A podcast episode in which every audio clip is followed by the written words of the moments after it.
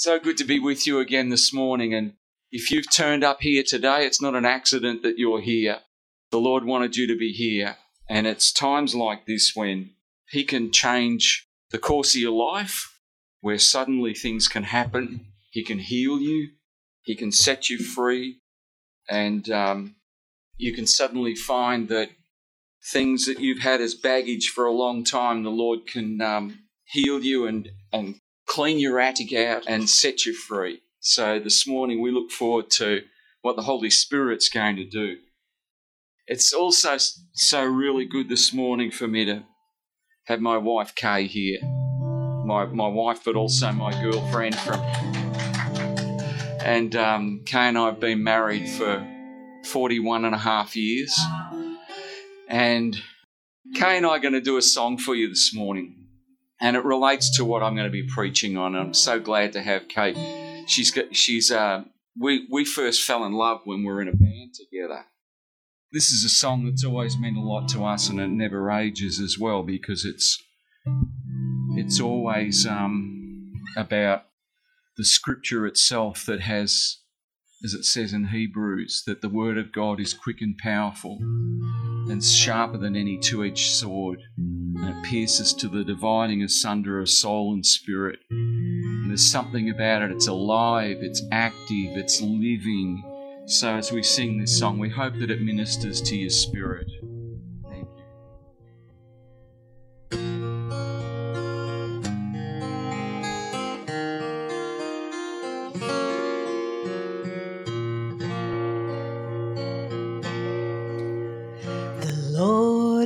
My shepherd, I shall not want. He makes me lie down in green pastures.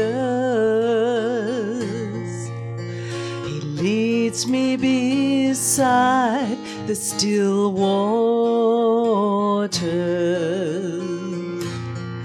He restoreth my soul and guides my path in righteousness for his name's sake. Surely goodness and loving kindness shall follow days of my life, and I will dwell in the house of the Lord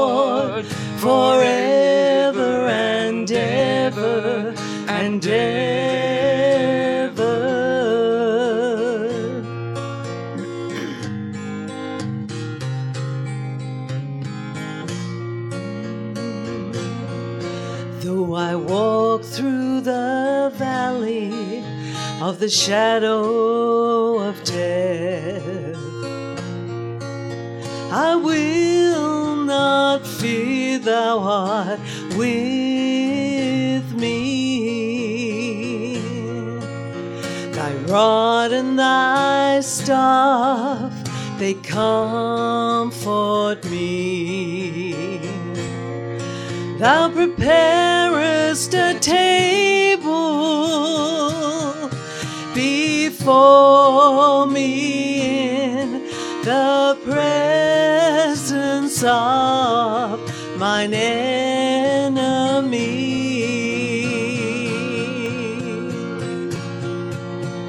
Surely goodness and loving kindness shall follow me all the days of my life.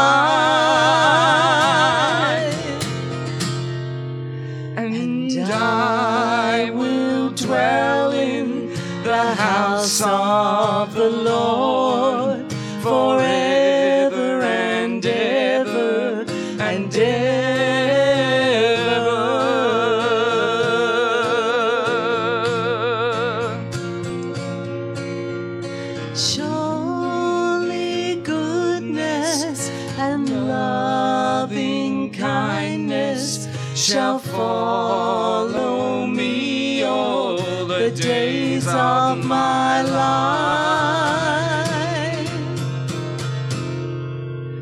And I will dwell in the house of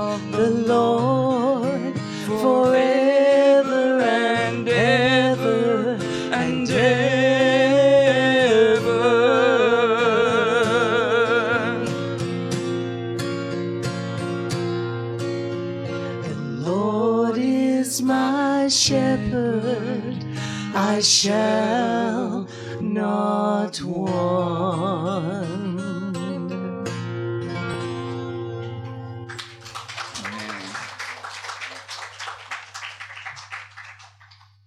I hope that rings somewhere in your in your belly, you know, like as you start to understand what the 23rd Psalm's about. It's about Jesus being sovereign over our lives. It's about him being the one who cares for us and nurtures us. Let's just pray before we open the word of God this morning. Father, we just thank you that you are here.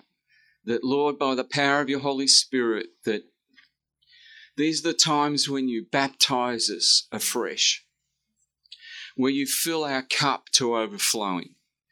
And that, Father, in these times as well, that we can feel your breath, that we can know what it is for you to do surgery on our hearts at times. And for those times when we get to the end of ourselves, Lord, that you're the shepherd of our souls. When we can't do it, you're responsible. You're the one who carries us. And I just pray this morning, Father, that you will just awaken our hearts, that you will just, Lord, be closer than our heartbeat, and that you will heal. For some who are here, Lord, that need healing, I just pray that you will just touch them in Jesus' name. Amen. I just want to read to you one verse out of Psalm 23, which is my text. And it's it's an easy psalm, isn't it? Because we all know it so well. But it says this. It says, He leads me beside the still waters. He restores my soul. He leads me beside the still waters, and He restores my soul. You know, it's something that I found in the last couple of weeks ago. I was reading the psalm and I thought, I've never seen it in that way. You know how it is with the Word of God? Sometimes it just jumps out at you and you think, oh, that's fresh, that's new. I've read that so many times. But suddenly you see that the Lord, as our shepherd, is responsible for us. Look, we know that there's a partnership.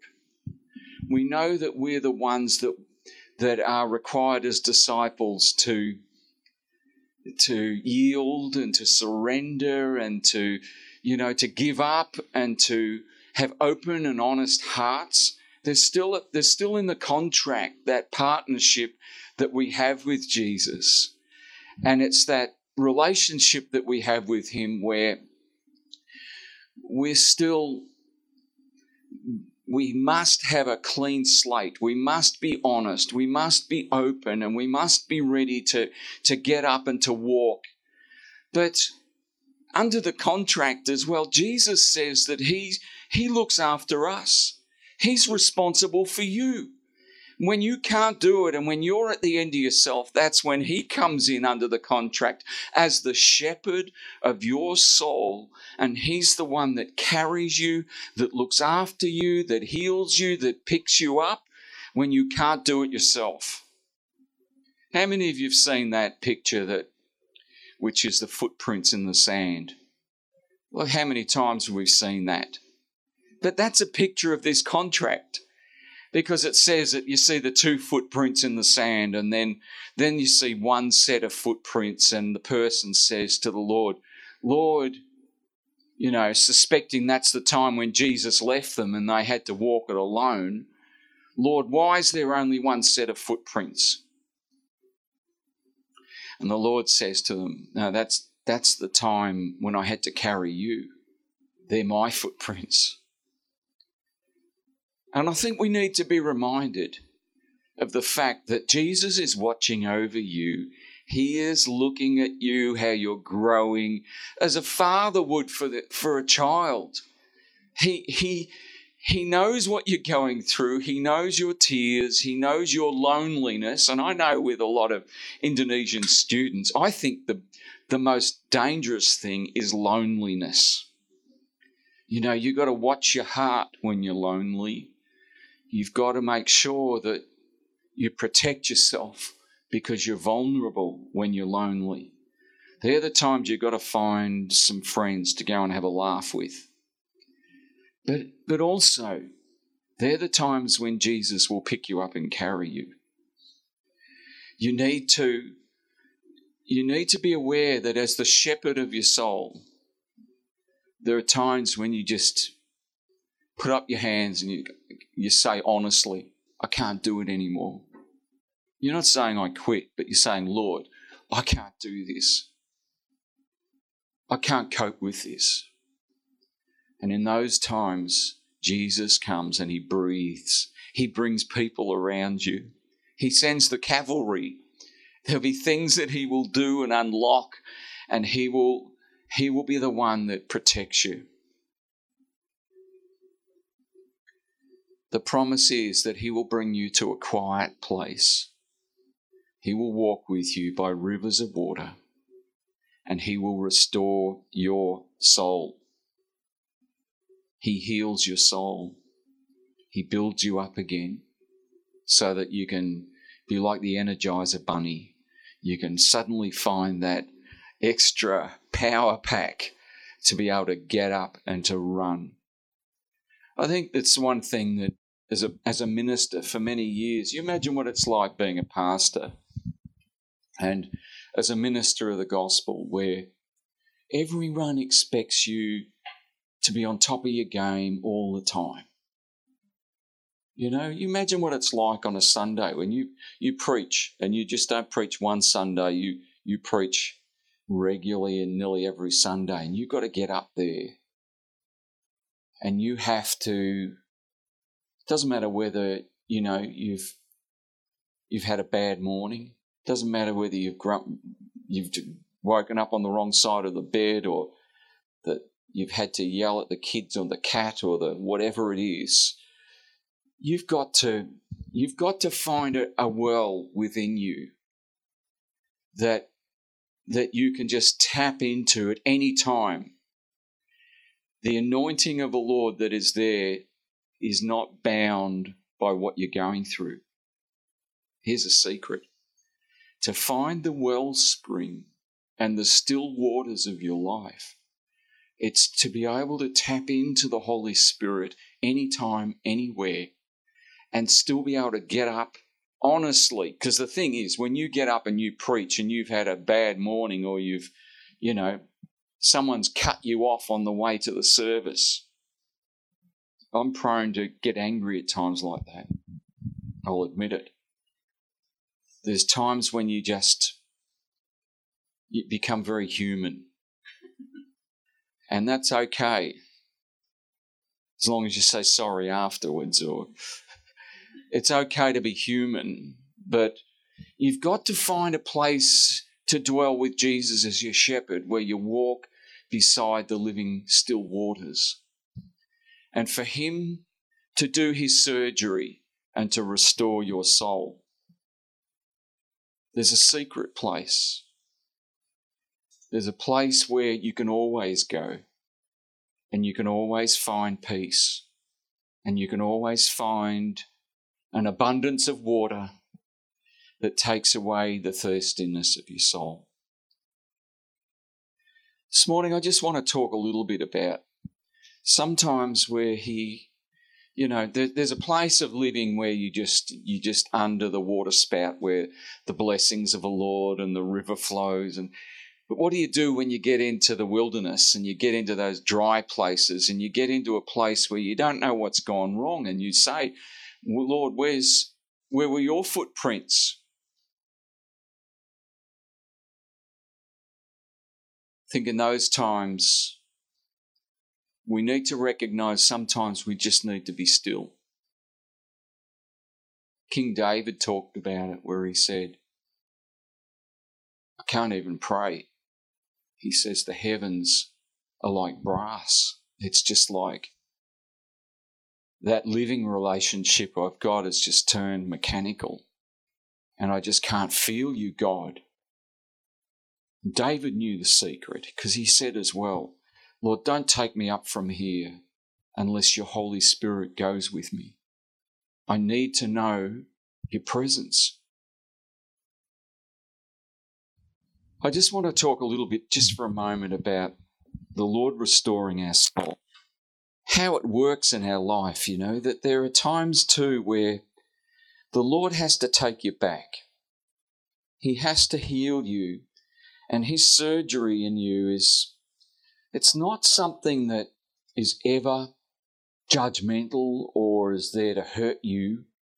But sometimes He takes you back so that He can correct things, so that He can pour in the oil and the wine into the deepest, deepest part of your being. And sometimes you may not recognize that it's the Lord. But what I've found in my life is there's been times where, you know, older Christians used to say sometimes you have to go around the mountain to learn the lesson. Sometimes the Lord takes you on a detour so that He can do a deeper work within your life. I just want to look at the life of Peter because he's the great example of someone who had his soul restored. In fact, in 2 Peter, in the second chapter, he talked, no, first chapter, he talks about the, the essentials of our faith and how to protect your heart. And he talks about the things you need to do to stop you from failing. And he's saying it as someone who's failed. it's, it's the thing about Peter, isn't it? He was, he was such a big mouth. He was always someone who, um, as it says, that he had a, he always just opened his mouth either for good or for bad. One moment he's saying, to Jesus, You are the Christ, the Son of the living God. And Jesus is saying to him, Yeah, flesh and blood hasn't revealed that to you, Peter. But the Holy Spirit Himself has revealed that. The Father has revealed that to you, to, for you to know that I'm the Messiah, that I am the Son of God. That coming out of your mouth is from the Spirit of God. And in the same chapter at the end, when Peter is trying to tell Jesus that he's not going to die, that he's not going to go to Jerusalem and die, that's wrong. And then Jesus turns to him, and what does he say to him? Get behind me, Satan. so the things that are coming out of his mouth there are from Satan. You know, Peter's just one of those guys that just can't help himself. And um, Jesus prophesies over Peter.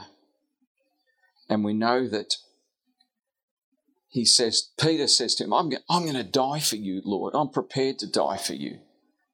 So they're coming to the cross and they're in Gethsemane and, and Judas Iscariot is, is turned up with all of the, with all of the soldiers or the, or the, the guards from the high priest's house, the high priest's um, own home guard, and they've come to arrest Jesus in the garment in the Garden of Gethsemane. And it says that F- Peter's first response was he grabbed a sword, and he stood there to defend Jesus, and he he chopped off the ear of one of the servants of of Caiaphas the high priest. And it says that Jesus then turns around to Peter and says, Put away your sword. Those that live by the sword will die by the sword. And then he, he grabs the ear that's lying on the ground and then he puts it back on and then he heals the servant. In the moment that he knows that he's about to be taken to be crucified, he, he heals the servant's ear. Peter puts his sword away, and then he, you know that he starts to back off, and the disciples start to move into the shadows, and Jesus is arrested and bound, and then they take him to the judgment hall of the high priest. And then when he's there, Peter's sort of skulking around and he's he's scared. He doesn't know what's going to happen. But it says he sneaks in to the courtyard. And this is what it says in Luke chapter 22. Having arrested Jesus, they led him and brought him into the high priest's house. But Peter follows from a distance. Now, when they had kindled a fire in the midst of the courtyard and sat down together, Peter sat among them. And a certain servant girl, seeking him out as he sat by the fire, looked intently at him and said, This man was also with him. But Peter denied him, saying, Woman, I do not know him. And after a little while, another saw him and said to him, You also are of them. But Peter said, Man, I am not.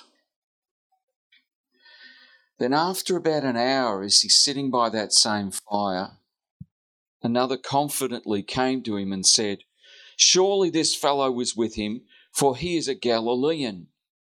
And Peter said to him, Man, I do not know what you are saying.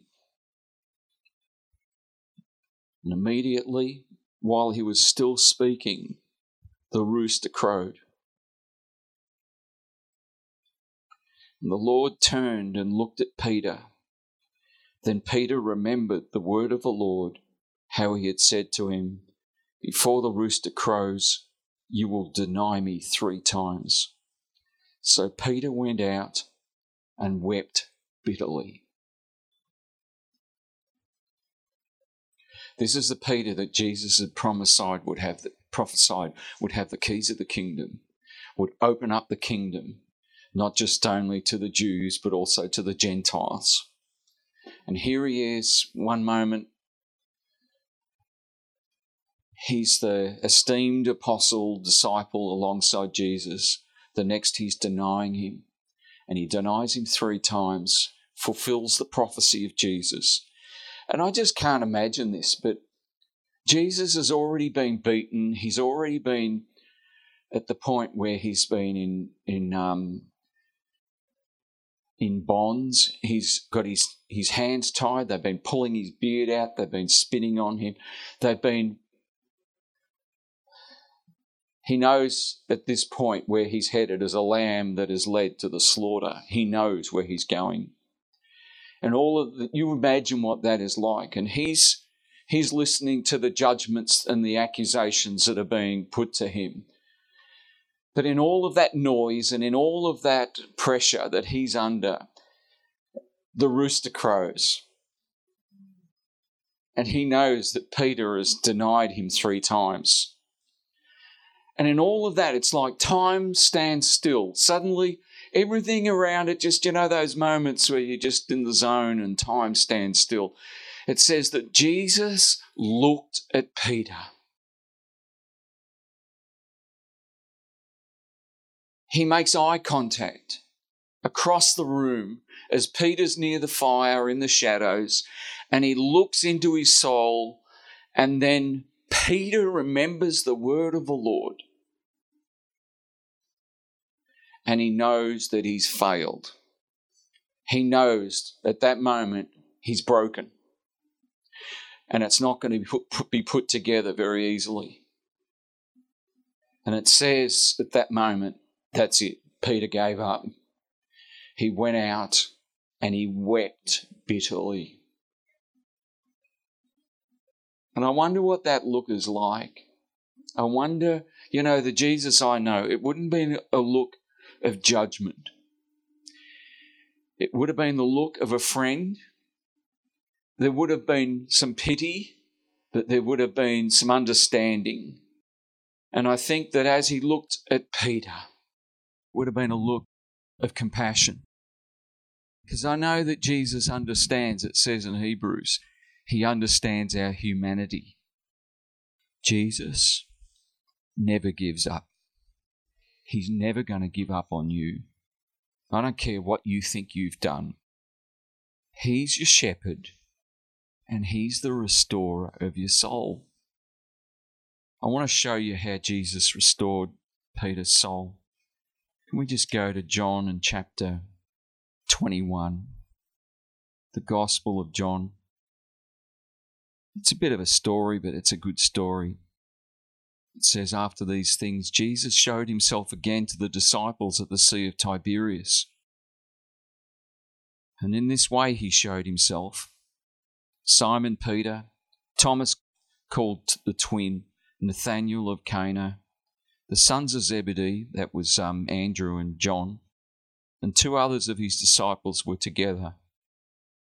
Peter said to them, I'm going fishing. And they said to him, Oh, we will also go with you. So they went out immediately into the boat and laboured all that night, and they caught nothing. And when the morning was now come, Jesus stood on the shore, yet the disciples did not know that it was Jesus. And Jesus said to them, Children, have you any food? And they answered him, No.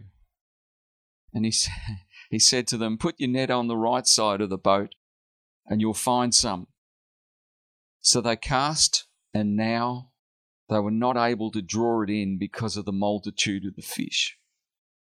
Now, therefore, that disciple whom Jesus loved, and you'll find John talking about himself all through this gospel as the disciple whom Jesus loved, or the disciple who leaned on Jesus' bosom at the Last Supper. This is John, the apostle, and he's saying, he doesn't want to mention his name, but he says, The disciple whom Jesus loved said to Peter, It is the Lord. Now, when Simon Peter heard that it was the Lord, he put on his outer garment for he had removed it, and he plunged into the sea. But the other disciples came in the, the little boat, for they were about a, around about 200 metres offshore, dragging the net with fish. Then, as soon as they had come to land, they saw a fire of coals there, and the fish laid on it, and bread. Jesus said to them, Bring some of the fish which you have just caught. Isn't that nice that Jesus has already got fish, he's already got bread, and he's got a fire for them. But he says to them, No, bring some of your fish as well. There's a sermon in that in itself. Simon Peter went up, dragged the net to land, full of a large fish, 153. And although there were so many, the net was not broken. And Jesus said to them, Come and eat breakfast. Yet none of the disciples dared to ask him, Who are you? Because they knew it was the Lord. Jesus then came and took the bread and gave it to them, and likewise the fish. This is now the third time that Jesus had shown himself to his disciples after he was raised from the dead. So when they had eaten breakfast, Jesus said to Simon Peter, Simon, son of Jonah, do you love me more than these? And he said to him, Yes, Lord, you know that I love you. And he said to him, Feed my lambs. And he said to him a second time, Simon, son of Jonah, do you love me? And he said to him, Yes, Lord, you know that I love you. And he said to him, Tend my sheep. He said to him a third time, Simon, son of Jonah, do you love me? And Peter was grieved because he said to him the third time, Do you love me? And he said to him, Lord, you know all things. You know that I love you. And Jesus said to him, Feed my sheep. Most assuredly, I say to you, when you were younger, you girded yourself up and you walked where you wanted to. But when you are old, you will stretch out your hands, and another will gird you and carry you where you do not wish to go. This he spoke and prophesied concerning the death of Peter.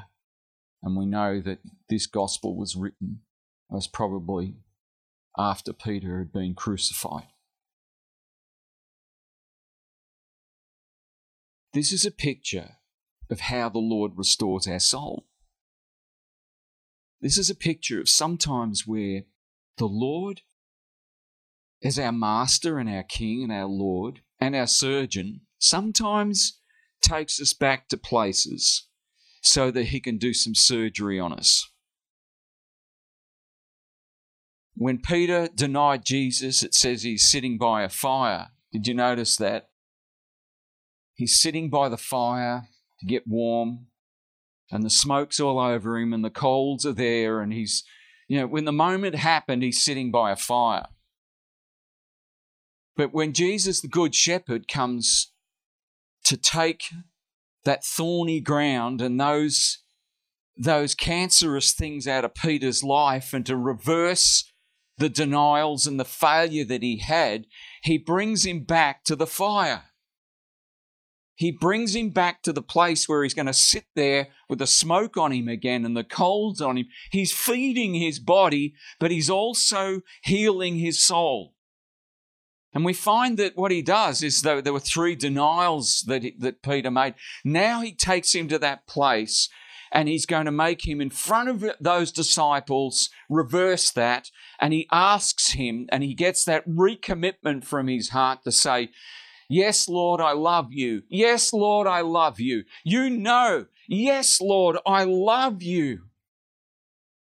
And in those moments, he pours in and injects his soul with the oil and with the wine, and he heals him and he brings him back and, and covers off that humanity and those moments of failure. And now he's setting him up and preparing him, preparing him for his call and for his destiny and for the things that he's going to have to do under the power of the Holy Spirit.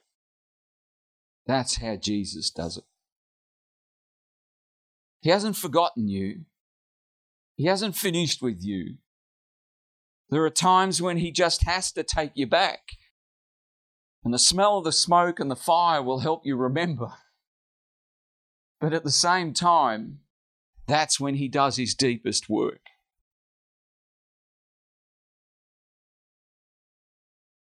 This isn't psychobabble. This is the operation of God through the work of the Holy Spirit. I know a few years ago when I was pastoring out in the hills, I remember the, we had a youth group that was wild, really wild. It was a non church youth group that we ran. We ran it like a police boys club, so we did boxing, wrestling. We had some a lot of criminals in it. We had one kid that often used to steal a car on the way home. I know one year he stole 135 cars. So we were in and out of court helping kids, and it was like a, a gang, you know. But the police got to know us as well, so they'd come knocking if they were looking for someone or but we work with the police and we work with the local schools. And the police one time called me and said, Look, we've got this young man. We're just wondering if you can help him with some counselling. Um, he's he's been a good kid up till now, but he's just taken a pathway. And they said to me that he was around about, I think, 10 years old at the time. No, he was nine. He was about nine years old, and he was hanging out with another young man, a young boy who was about the same age. They said, Look, he's been charged. He's, him and his mate burnt a house down. So they got into this, like a, a vacant house, and they burnt it down. And they said, Look, can you help him? We don't know why, but he's, he's, his father ran a business in the town. He was, you know, he was a well known kid. So when I started, I visited the family and we started talking, and the father said to me, He's turned since last year and he's something's gone wrong. And I said, Well, what happened? What was the moment? And he said, Oh, him and another mate were down by the Yarra River. They were playing but they were playing along a stretch of the river and they were just mucking around. But his friend slipped into the river and was drowned. And he said, from that moment, he's been cracked. So I spent some time, not a lot, you know, it was just a little bit of time just getting to know him. And then I visited him a few weeks in a row. And then I talked to him. I don't even know if they were really strong Christians, they were more nominal. But I remember that I talked to this kid about his heavenly father, that his heavenly father knew where he was and had a plan for his life. And, and then I said to him, Come on, we're going down to the river. And I got him to show me exactly in the section of the river where his friend had slipped in and drowned. And I said, Now I'm going to pray for you. So while we were standing at that place, I laid hands on him, on his mind, and on his just on his head. And I started to pray about the Father's love, about the Father's release, and about, you know, that it wasn't his fault. It wasn't anybody's blame. It was just one of those things that happened. And I just prayed healing into his mind and I prayed for the anointing of the Holy Spirit. And there weren't any bolts of lightning or anything like that. It was just a moment. But he cried. He really cried. And then we just got back in the car and I drove him home. And I didn't see him after that. In fact, I've never seen him again after that, except say that there are people I know have seen him. And I watched him over the next years as he went into high school. I watched as he became a school captain. I watched as I saw his face pop up in the local newspaper in sporting events. And then we lost touch. But I know that he didn't come into notice with the police again that something changed and something happened at that moment in his life. And I, you know, maybe he made a choice too, but at the same time, I think the Lord got deep into him and healed him. That's the Jesus I know. And it's the Jesus I know for us today that you may feel forgotten, you may feel that God's a long way off, like David sometimes did. You may feel that you've done something that you just can't sort out. You may find that you're caught in a trap or you just feel lost. Jesus is closer than your heartbeat. He's the shepherd of your soul. He's a healer. And this morning, He wants to take you back and He wants you to find that pathway again. And He wants you to experience freedom because that's the promise that we have as King's kids. We're called to liberty, we're called to freedom, we're called to a place where we live under the sunshine and the sunlight of His grace and of His presence. And when we wake up in the morning, we wake up in His presence. When we go through our day and things get tough, we can still hide. We can be like Superman. We can get into our telephone box. You won't find any of those anymore, but you can get into the telephone box and you can put on the anointing of God and experience what it is to live a victorious Christian life as a disciple of the Lord. Amen. Let's pray. Father, I just pray this morning that, Lord, for some that feel trapped this morning, for some that feel like they're just losing their fire, that, Lord, you will heal, that you will break through, and that, Lord, you will pick them up, you will carry them, and you will do something, Father God, to set them again with their feet upon a rock. We just love you, Jesus. And I pray right now, by the power of your Holy Spirit, Lord, that you will just touch lives, touch minds. For those that need your surgery, Father, take them back gently and lovingly. Help them to find the pathway again, Lord, so that they can be those who run the race with confidence. We just pray this in your precious name.